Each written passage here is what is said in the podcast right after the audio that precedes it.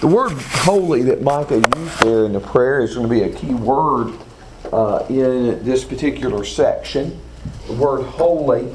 We're going to begin. I know that Brad did this a little bit, but uh, the altar of incense in Exodus 30, verses 1 through 10.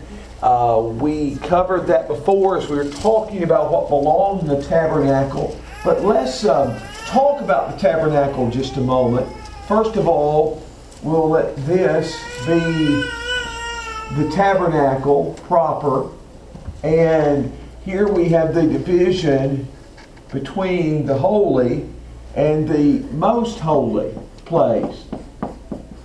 And one piece of furniture was in the most holy place, and that was the ark or the chest of the covenant where the Ten Commandments were placed. And there God says, I will meet with you. Then you have the um, altar of incense and the table of showbread. And they were at definite points, and sometimes I, I reverse which one was which, but you know they were in the holy place. And I know some of you are being wooed by this artwork up here, uh, but just try to get the main idea. And then the altar of incense was located here, and we'll, we'll talk about that some in just a second. And then in the courtyard, you had the altar of burnt offering. And then you had the laver, which we'll talk about also, Lord willing.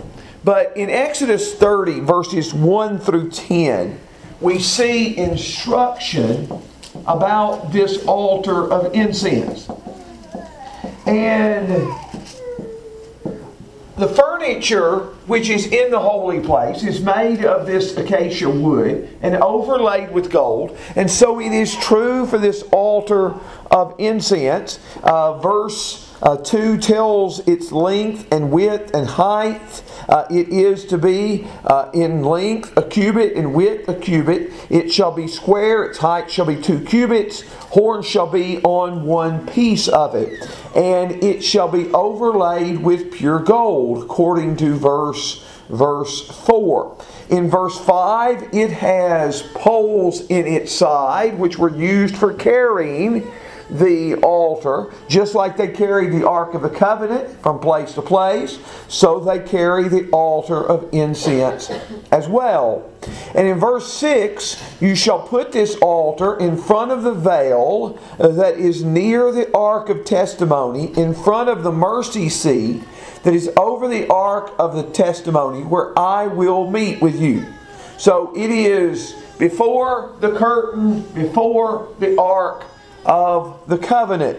And one thing that's done on this altar in verses 7 and 8 is every morning Aaron burns incense on it. And at twilight he trims the lights and burns incense as well, according to verse 8. So he burns incense in the morning and in the evening, according to verses 7 and 8. But Notice in verse 9, you shall not offer any strange fire on this altar. Now that's exactly what Nadab and Abihu do. They offer strange fire uh, up on it. Strange fire, and here it says strange incense. You shall not offer strange incense on the altar. You're not offer burnt offerings or meal offerings or pour out drink offerings there. But you shall make an atonement on its horns once a year, and it shall make atonement on it with the blood of the sin offering uh, of atonement once a year throughout all your generations. It is most holy to the Lord.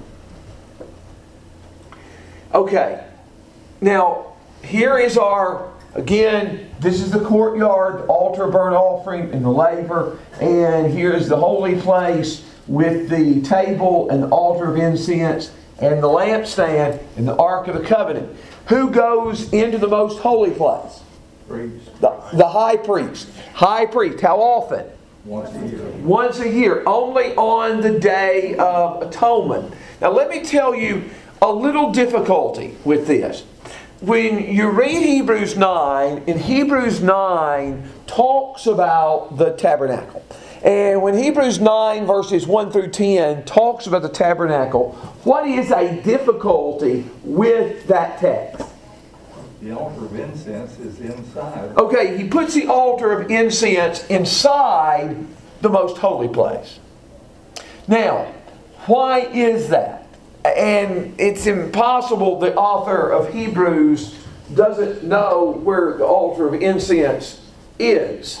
Um, but but the point I think he may be because Hebrews 9 and 10 deal extensively with the Day of Atonement. The Day of Atonement. That 10th day of the seventh month, where the high priest once a year enters the most holy place and only with blood. That's, that's the whole emphasis in Hebrews chapter 9.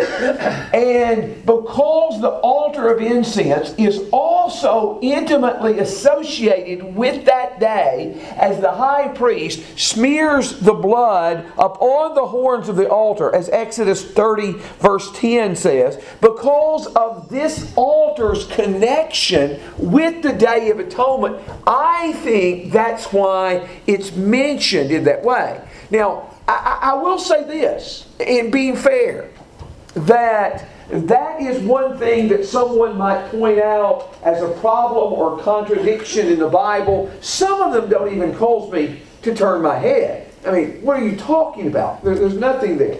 I can at least see the point that is made there. And don't know if my answer is perfect.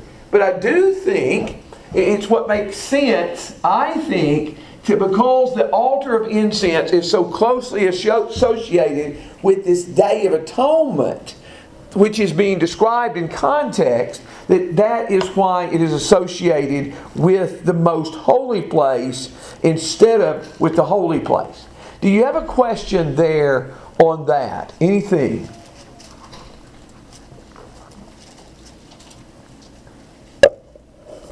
Okay. Then the text in chapter 30, verses 11 through 16, deals with the um, the, the tax, the shekel tax. See, it's worded in the text. It says um, half a shekel in verse in verse 13, but uh, this is a tax paid to the tabernacle which involves the work on the tabernacle. Let's just look at what the text says. In verse 11, the Lord also spoke to Moses, saying, We want to pay attention to that wording a little bit later on. The Lord spoke to Moses, saying, verse 12, When you take a census of the sons of Israel to number them, then each one of them shall give a ransom for himself to the Lord when you number them that they may be that there may be no plague among them when you number them. This is what everyone who is numbered shall give. Half a shekel according to the shekel of the sanctuary. The shekel that is 20 gerahs. Half a shekel as a contribution to the Lord. Everyone who is numbered from 20 years old and over shall give the contribution to the Lord. The rich shall not pay more, the poor shall not pay less than the half shekel when you give the contribution to the Lord to make atonement for yourselves. You shall take the atonement money from the sons of Israel and shall give it to the service of the tent of meeting, that it may be a memorial for the sons of Israel before the Lord to make atonement for yourselves. Now, you notice here that the words census and number or numbering are key words in this section. You find the word census uh, which is used in verse uh, 12. And then you find uh, the word number is used a couple of times here uh, in verse 12 and uh, it is used also in verse 13 and verse 14. So this they numbered the people. Uh, the text tells us uh, when they numbered them in verse 14, 20 years old and over, that each of them paid this half shekel tax to the tabernacle. Now, in this context, does this seem like a one time thing, or does this seem like a continual thing? Okay, it may be subjective. I would have said one time. But a lot of taxes, this is just a real life application. A lot of taxes that start out as one time end up being perpetual. And uh, that is the case. Where does this come into play elsewhere in the biblical text? Where does this come into play? Is that the uh, temple tax that uh, Peter was supposed to go get? Okay. Well, Jesus, G- Peter is just Peter was asked. You're on the right thing, David. I didn't mean to cut you off, but you're on the right thing because Peter is. But Peter's asked, "Does the Lord pay the tax?" He, yeah. Well, he doesn't even think about it. And Jesus says, Listen, when the kings of the earth take taxes, do they take them from their sons or or someone else, servants? And and well, they don't take them from their sons. So Jesus is basically saying he is exempt from this tax.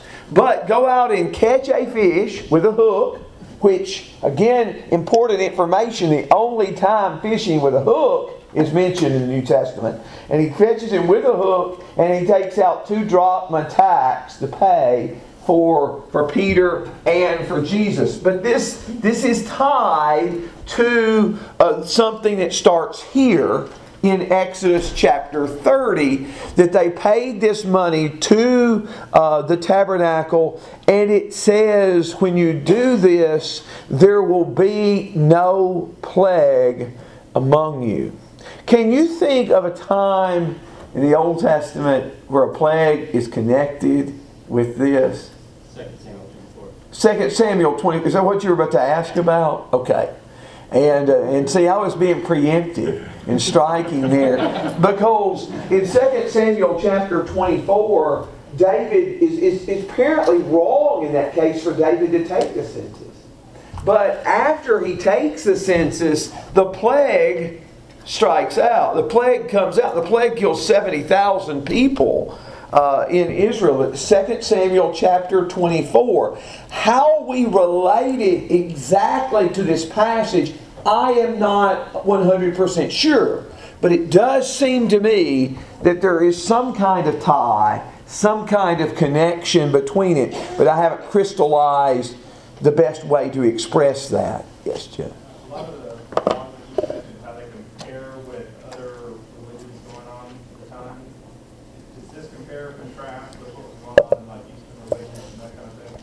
Well, I, I my um, I did not run across that in reading. I, I would imagine that most, and this is just, this is not based on information right here, but I would imagine there was some kind of tax toward the temple in most of those religions. But you remember some of those points, Jess, we make is that Israel is trying to keep its religion distinct. So this wouldn't be necessarily a point, a point of distinction from a lot of those religions of the ancient Near East. Uh, but again, like I said, not based on uh, extensive memory of specific legislation right there. I, I wanted to keep this up for just a little bit longer anyway, my, my picture of the tabernacle because I wanted to talk some about this laver in Exodus chapter 30, verses 17 through 21. And it is the one that is mentioned right here. And it has not been mentioned previously.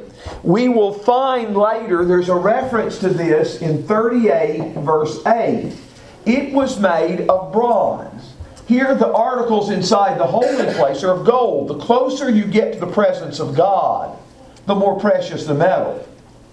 Here, these items were made of bronze. The text tells us in Exodus 38, verse 8, that it was made of the bronze mirrors of the women who were serving at the doorway of the tent of meeting. And we only find that reference in Exodus 38 8. We only find the reference to the women who served the tabernacle uh, in this uh, section, there in, in that verse, Exodus 38, verse 8. But what they did, they had this laver here, and it was set up for washing. It was between the tent of meeting and the altar, the altar of burnt offering, which was also of bronze. And in verse 19, Aaron and his sons shall wash their hands and feet from it. And then in verse 21, it says, Aaron and his descendants shall do this throughout their generations. Again, the priesthood is a hereditary office. This applies to Aaron and his sons, Aaron and his descendants. And they are told they must wash their hands and feet before entrance into the Lord's house. Remember, the question is asked in Psalm 24 Who may ascend into the hill of his, the Lord? Who may go to his holy place? And the answer is he who has clean hands and a pure heart. And part of this activity that they engaged in is they washed their hands in the laver before entering the house of God is just to remind them of their need for purity when they enter God's presence. That they wash their hands as a reminder that I must approach God with clean hands and a pure heart. But, but I'm saying it's a reminder. I say that, but, but was the washing itself essential in this case? Yes, it is. Because you notice the penalty for disobedience is stark in this case. In verse 20, the Bible says, When you enter the tent of meeting, they shall wash with water that they may not die. Or when they approach the altar to minister by offering up in smoke a fire sacrifice to the Lord. Verse 21 And they shall wash their hands and their feet that they may not die. I want you to pay attention to how often tonight that is stated death or being cut off, which I think we'll be able to state later is death. How often that is stated as a penalty for violation of these principles of God. And I recognize that that seems a very severe penalty to us. But this is the God who loves these people, who created these people. And He has a purpose in saying that. And one, He is reminding them constantly of His holiness in these things that take place. And that this place must be approached with the greatest holiness. Any questions right there? Yes. Um, going back to the previous section with the uh, ransom money, it sort of seems like a an odd place for this to be brought up. But going back to the thought of is it a one-time tax or a yearly tax? Um, it sort of mentions that it's to make atonement for the people, and in the previous section, it was uh, they were to uh, purify the altar of incense uh, once a year for atonement. Could that maybe lean toward the idea of being a yearly tax? Well, it, it was definitely applied that way, and, and so um, you know, could it have been in close association with the Day of Atonement? Honestly, I don't remember uh, if there was a due date or anything like that. There's none. There's none stated in the law. I don't know if there's one stated in Jewish practice as far as what they did with that. So um, he just mentioned in verse 10 at the end of the section about the altar of incense, he's just mentioned the uh, Day of Atonement. So it may it may be a tie. That's a good thought. Good thought, Micah. Um, in verses 22 through 34, I, I want to try to go over this um, rather quickly. Uh, this talks about, we've seen tonight so far briefly, this altar of incense, this tax for the tabernacle, uh, and this in connection with the census, and the laver of bronze that was in the courtyard where the priest must wash their hands and feet before entrance to the house of the Lord. And what we find here in chapter 30, verses 22 through 33, is the anointing oil, the anointing oil that was used to anoint the tabernacle, to anoint the people who served there. And in chapter 30, verses 34 through 38, the formula, if you want to call it that, for the incense that was offered in the altar of incense. But this is this is largely a recipe. I mean, that's given here in this text. But uh, in verses 22 through 33, uh, the anointing oil. Now, the word anoint is going to be key here. The word anoint is going to be used in verse 26, in verse 30, in verse 31. And really, this section from verses 26 to 30, everything he mentions in between is anointed. But remember, too, something we said the other day. If you haven't been with us previously, let me reiterate this that really everything about this tabernacle cries out, Holy. And notice how frequently you find this word here. In verse 25, you find the word holy a couple of times. You find the word holy a couple of times in verse 29. You find it in verse 31 and a couple of times in verse 32. You also find the word, at least in the New American Standard Bible, consecrate, which is a verb form of this particular word, holy, which is used both in 29 and 30. So everything, even about the oil that's used to anoint them, screams holy. Everything about it. And the text tells us, I want you to notice again, what's the penalty if you just decide to take this recipe and mix up a batch for yourself? What's the penalty stated in the text? Death. Death. You'll be cut off from among the people, verse 33 says. That same warning is going to be given about the incense in verse 38. You're going to be cut off from among the people. You're going to be cut off. Now, what is this anointing oil used for? Well, one, it's used it is used to anoint the tabernacle itself. Not only were people anointed, but inanimate objects were anointed. In verse 26, you anoint the tent of meeting, the ark of testimony, the table, its utensils, the lampstand and its utensils, the altar of incense, the altar of burnt offering its utensils, the laver and its stands. And you shall consecrate them that they may be most holy. Whoever touches them will be holy. So, verses 26 through 29, the tabernacle itself is anointed. But in verse 30, um, the text emphasizes that the priests, the personnel who serve there, Aaron and his sons, they are to be anointed. They're to be anointed.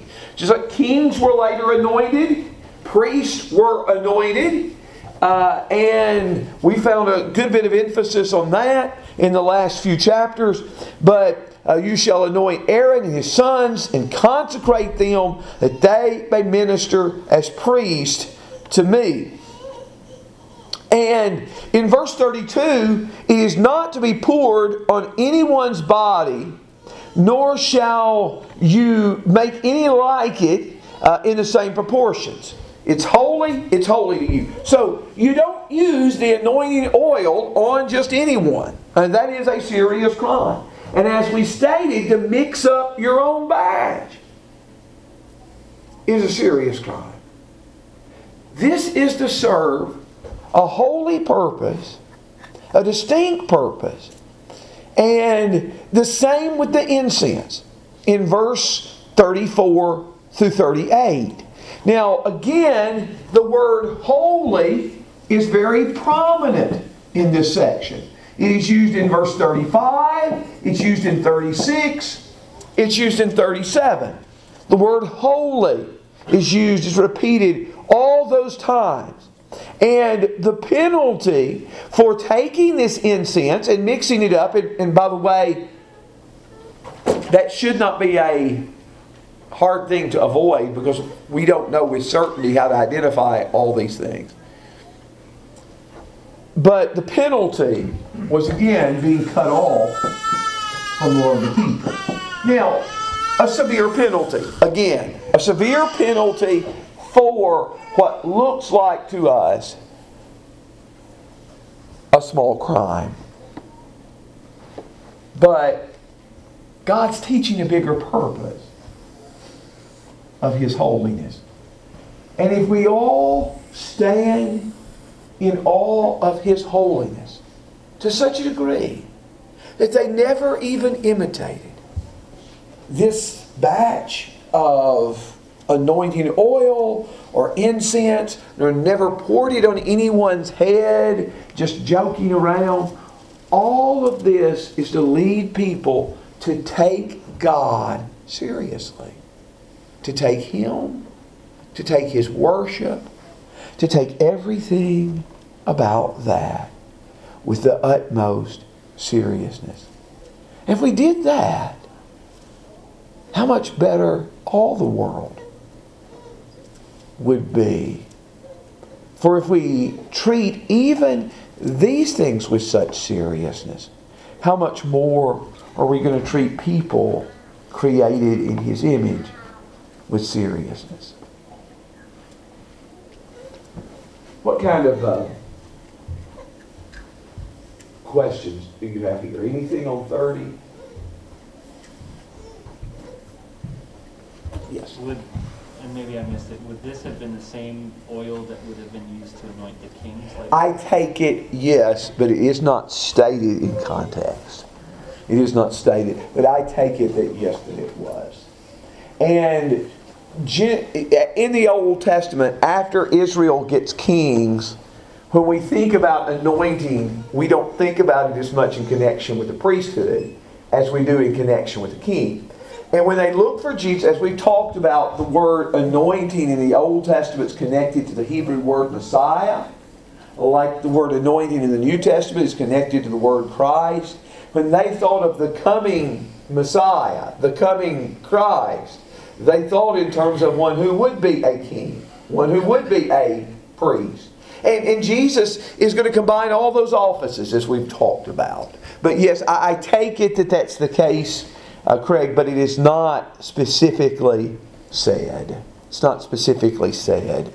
Now, we have talked about the personnel who serve in the tabernacle. We have talked about the tabernacle structure, the, the, the building uh, itself, and what made it up, and even the anointing oil and incense used in its worship. One of the things that's not been dealt with is who's going to make this? Who's going to build this?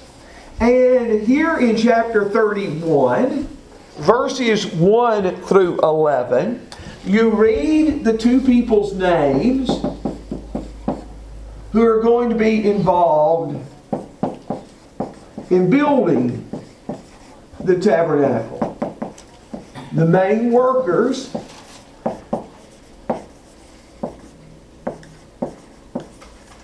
And they are Bezalel in verse 2, Bezalel, who is from the tribe of Judah, and Oholiab in verse 6, who is from the tribe of Dan.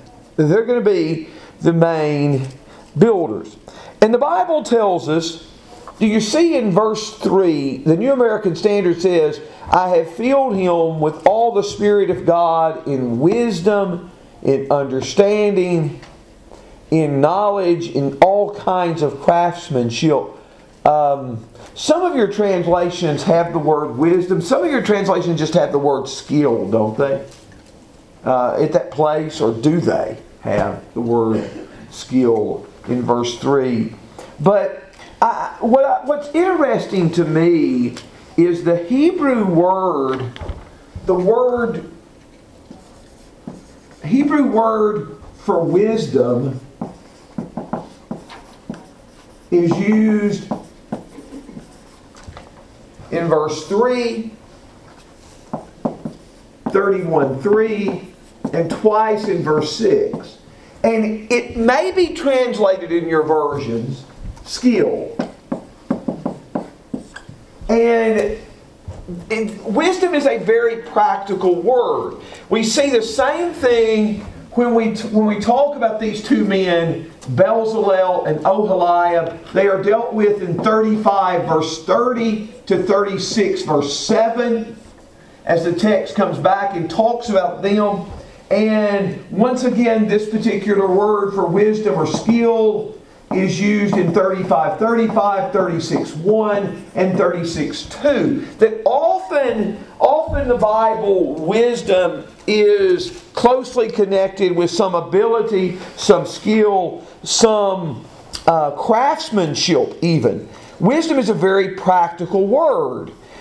Do you remember Psalm 107 where the writer discovered it's a Thanksgiving psalm and it says, Then we uh, gave thanks to the Lord for his loving kindness, for his wonders are forever. But the people find themselves in one dilemma after another, and God delivers them from that. And one of the dilemmas was they were in the midst of a horrible storm. And it says in Psalm 107, verse 27, that the, the sailors are reeling and staggering like drunken men, and they were at wits' end.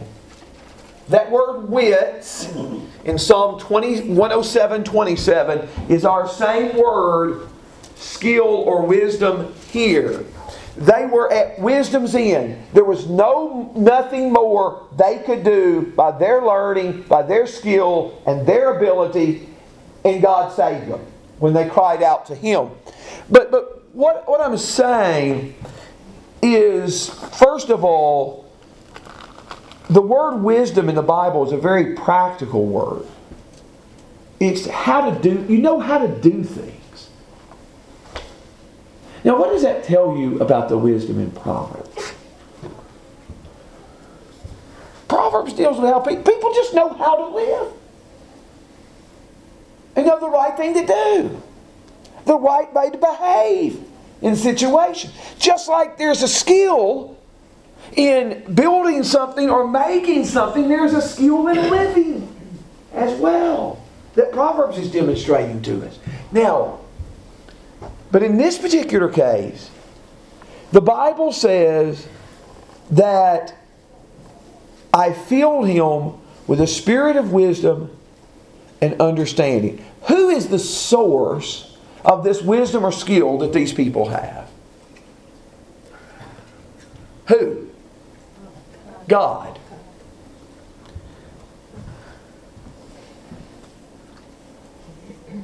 I know using an illustration like this runs a risk of getting you to think about other things. Okay? Follow the illustration and let me explain why I use it. I saw a survey a few years ago and it said they were asking people does God help Tim Tebow play football? This was in a uh, the time that he was playing professional football. Does God help him? Now I was stunned in a conversation with preachers. And a lot of them said no. What is it that doesn't mean Tim Tebow is right. It doesn't mean he's wanting his team to win. what skill or ability do you have that God didn't give you? Anything you do well, you do well because of God. And to me, that question is just an obvious question to, to anybody with a biblical worldview. And, and you look at these verses and just read how many times God says, I have given these people this kind of spirit, this kind of wisdom, this kind of understanding. I have filled them with this. In verse 3, I filled him with the Spirit of God in wisdom. Now, I want to make a point of that. I filled him with the Spirit of God. That phrase, it's used here in 31.3. It is used in 35, verse 31. The Spirit of God. That phrase is only used three other times in the whole first five books. And that is in Genesis 1 2, the Spirit of God was moving upon the waters. In Genesis 41, verse 38, as Pharaoh says of Joseph, Can we find anyone like him in whom is the Spirit of the gods? And then in Numbers 24 and verse 2, as the Bible is talking about Balaam and the Spirit of God spoke through him. Those are the only other three times that's used in Genesis through Deuteronomy. Now, what does that tell me? It's used twice right here of these people. Maybe the connection is between Genesis 1 2. In Genesis 1 2, the Spirit of God is active in creation, and this is almost a new creation as God is making Israel into a new nation and making a place for them to, to worship. And we'll see more evidence, maybe, of that in just a moment. But whatever skill, whatever ability they have is from God. God is giving them the Spirit, this giving them this wisdom and skill, maybe recreating the nation. Now, also, in verse 6, the second man that's mentioned in this group, Oholiab, is from the tribe of Dan. Now, let me encourage you to look up these passages. In 1 Kings 7, verses 13 and 14, in 2 Chronicles 2, verses 13 and 14. Now, what you find in those verses, in those verses, you find that when the temple by Solomon is being built, the temple is built in the time of Solomon. Hiram sends David, a man who is partially a citizen of Tyre, uh, but his mother was from the tribe of Dan, to build the temple. Now, I to tell you, that's not by accident. The Bible is telling us that it's making another connection between the tabernacle and the temple. That these, these are the, same idea is being stressed that God is dwelling among man, that God is dwelling among his people. By the way, go back up into verse 2 verse 2 of, of, of, Exodus 31.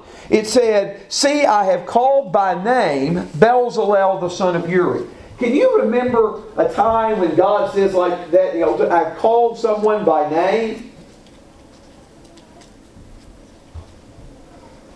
That's used in Isaiah 45, verse 4, of God calling Cyrus by name. Cyrus, in that account, wasn't even recognizing the position he was serving. But just as God called Cyrus, God calls these men to build the tabernacle. Okay, so these are the men involved in the work of building the tabernacle. How does this section, which we have seen started at, Genesis, at Exodus 25 and goes through Exodus 31, telling us how to build the tabernacle and the instructions in building the tabernacle, how does this end? It ends with instructions about the Sabbath. ends with instructions about the Sabbath. Now, I want you to notice verse 12, 31 12. The Lord spoke to Moses.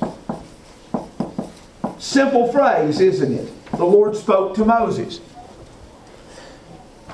That phrase in this section in 25 and 31 gives the instruction about building the tabernacle. That phrase has been used in this section seven times. It was used in 25 1. It was used in 30 verse 11. It was used in 30 verse 17, 30 verse 22, 30 verse 34, 31 verse 1, and now the seventh time here in 31 verse 12. Isn't it interesting? The Lord spoke to Moses seven times, and the seventh of these times talks about keeping the Sabbath day. I mean, again, I don't think words are here by accident or placed here by accident. But, but let's look at what the text says, verse 12. But as for you, speak to the sons of Israel, saying, You shall surely observe my Sabbaths, for this is a sign between me and you throughout your generations, that you may know that I am the Lord who sanctifies you. Therefore you are to observe the Sabbath, for it is holy to you. Everyone who profanes it shall surely be put to death. For whoever does any work on it, that person shall be cut off from among his people. For six days work must be done, but on the seventh day there is a Sabbath of complete rest, holy to you. Whoever does any work on the Sabbath day shall surely be put to death. So the sons of Israel shall observe the Sabbath to celebrate the Sabbath throughout their generations as a perpetual covenant. It is a sign between me and the sons of Israel forever. For in six days the Lord made heaven and earth. But on the seventh day he ceased from his labor and was refreshed. When he finished speaking with him upon Mount Sinai, he gave Moses the two tablets of testimony, tablets of, of, of stone written by the finger of God. Okay. The Sabbath is to be a sign of the covenant. A sign of the covenant between God and Israel. You see that in verse 13 and in verse 17 in particular. Sign of the covenant. Now, connected with the Sabbath day, as we have pointed out, are things like the Sabbath uh, year and the Jubilee year. All of these are talked about in Leviticus 25. To keep any of them required great faith. But God says, keep the Sabbath day. It is a sign between me and you. And the Bible tells us that it is to be a day that is holy in verse 14 and 15. As we stated, everything around here is crying out holy. And as they keep this holy day, it is a reminder of the fact that the Lord sanctifies them, or He makes them holy, as verse 13 says. He sanctifies it, He makes them holy. It is a holy day. They serve a holy God. It is a holy day, and He has made them holy. And the penalty for violation is stated in verses 14 and 15. The penalty for violation is death. But also verse death, verse 14 uses a term parallel to death. In verse 14 again, you are to observe the Sabbath, for it's holy to you. Everyone who profanes it shall be put to death. For whoever does any work, that person shall be cut off from among the people. So death and being cut off are used interchangeably. What does it mean in 30 verse 33 that if you make this anointing oil, you're cut off? Or 30 38, you make this incense, you're cut off? Sounds like it means death right here in this particular context.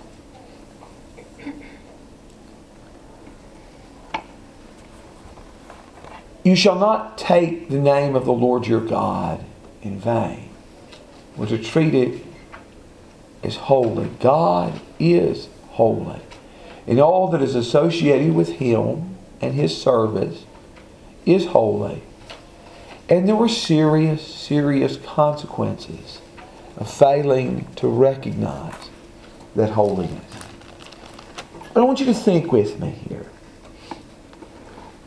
We've, we've tried to make a couple connections tonight. The Spirit of God in Exodus 31 3, with the Spirit of God in Genesis 1 2. We've talked about the Lord spoke to Moses is found seven times. The seventh being this day of the Sabbath. Notice that 3117 directly invokes creation. As once again, the fact that we remember the Sabbath is tied to creation. It's a sign between me and you and the sons of Israel forever. For in six days the Lord made the heaven and the earth, but on the seventh day he ceased from his labor and was refreshed. Why all these echoes of the, the original week? Why these echoes of the Spirit of God? And why this picture of creation? Because, because in a sense, with the nation of Israel, God is beginning again. God is trying to reach people through His new people, His new creation. His goal is not that they are blessed and everyone else is cursed, but that through them all nations of the earth will be blessed. All nations of the earth will receive good things. But God is going to begin working through them in a new way. But it's almost as if God created the world in Genesis 1, the world has gone astray. So God begins within that world to work through a new creation to once again bring man back to Him.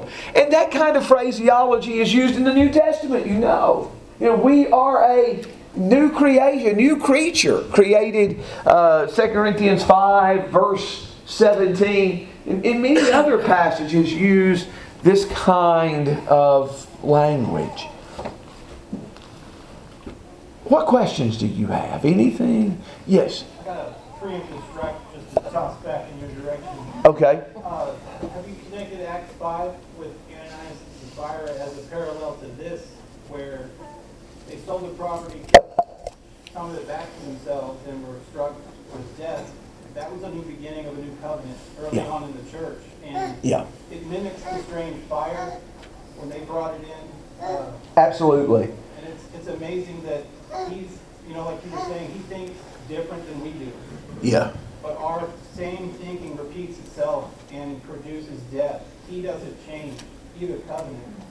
Yes, and, and, two, always the closer we draw to His presence, the greater the demand for holiness. And I think as you have seen in Acts chapters 1 through 4, everything's going well, the gospel's spreading, and more and more people are baptized.